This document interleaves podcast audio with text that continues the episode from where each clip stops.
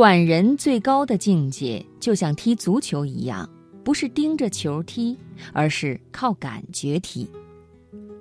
现在很多企业家一天到晚盯着员工，比如你看见员工正在锉那个锉刀，便说：“你把头抬起来。”他便把头抬起来。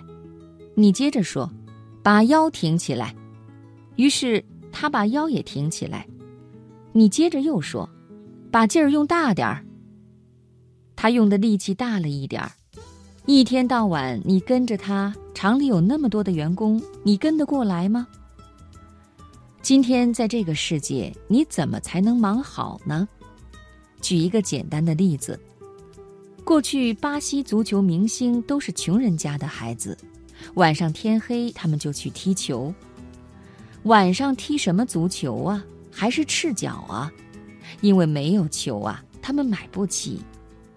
没有球踢什么？他们说，重要的不是我看到球，而是球看到我。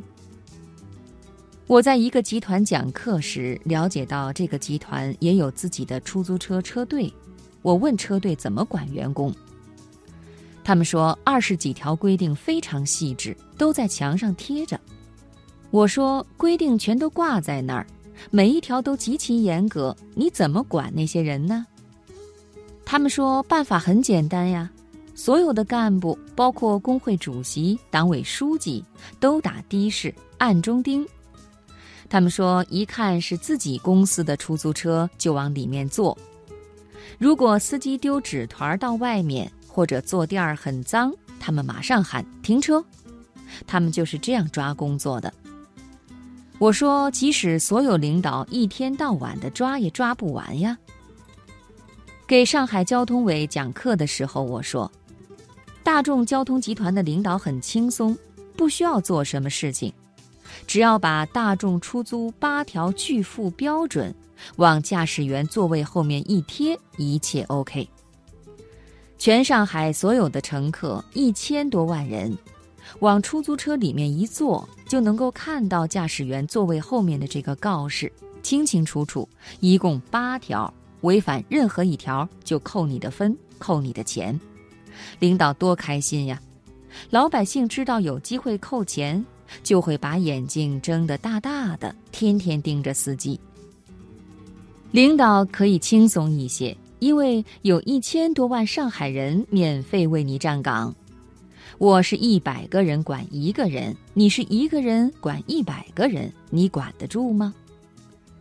就像巴西穷孩子晚上踢球，他们踢到什么境界？各位，这就叫脚下无球，心中有球，甚至最后心中也无球。但是球就在你的脚下，是球找你，而不是你找球，因为球变成你脚的一部分。你看看那些打篮球的，打球的时候他们会不会看着篮球啊？球玩到最后就是他们手的一部分，是生命的一部分。管理也是一样，员工是你的整个有机构成的一部分，他们是活的。打篮球的时候你怎么看？不要看球，只看人，看现场。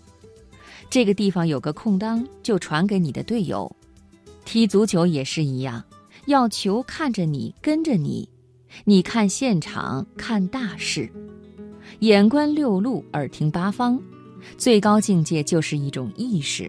管理也是一样，做人也是一样的。今天做很多事情都能够达到最高境界。美国物理学家卡普拉写了一本书《物理学之道：近代物理学与东方神秘主义》。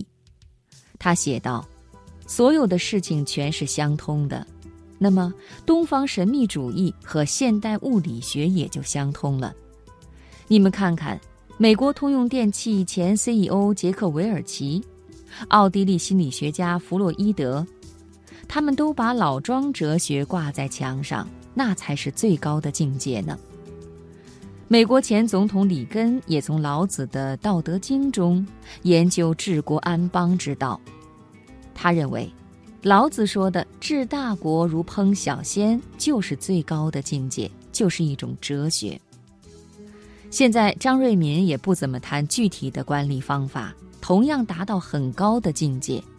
他说，我有五万员工，每一个人都是一个海尔，每一个人都是一个老板，也就是人皆可以为尧舜。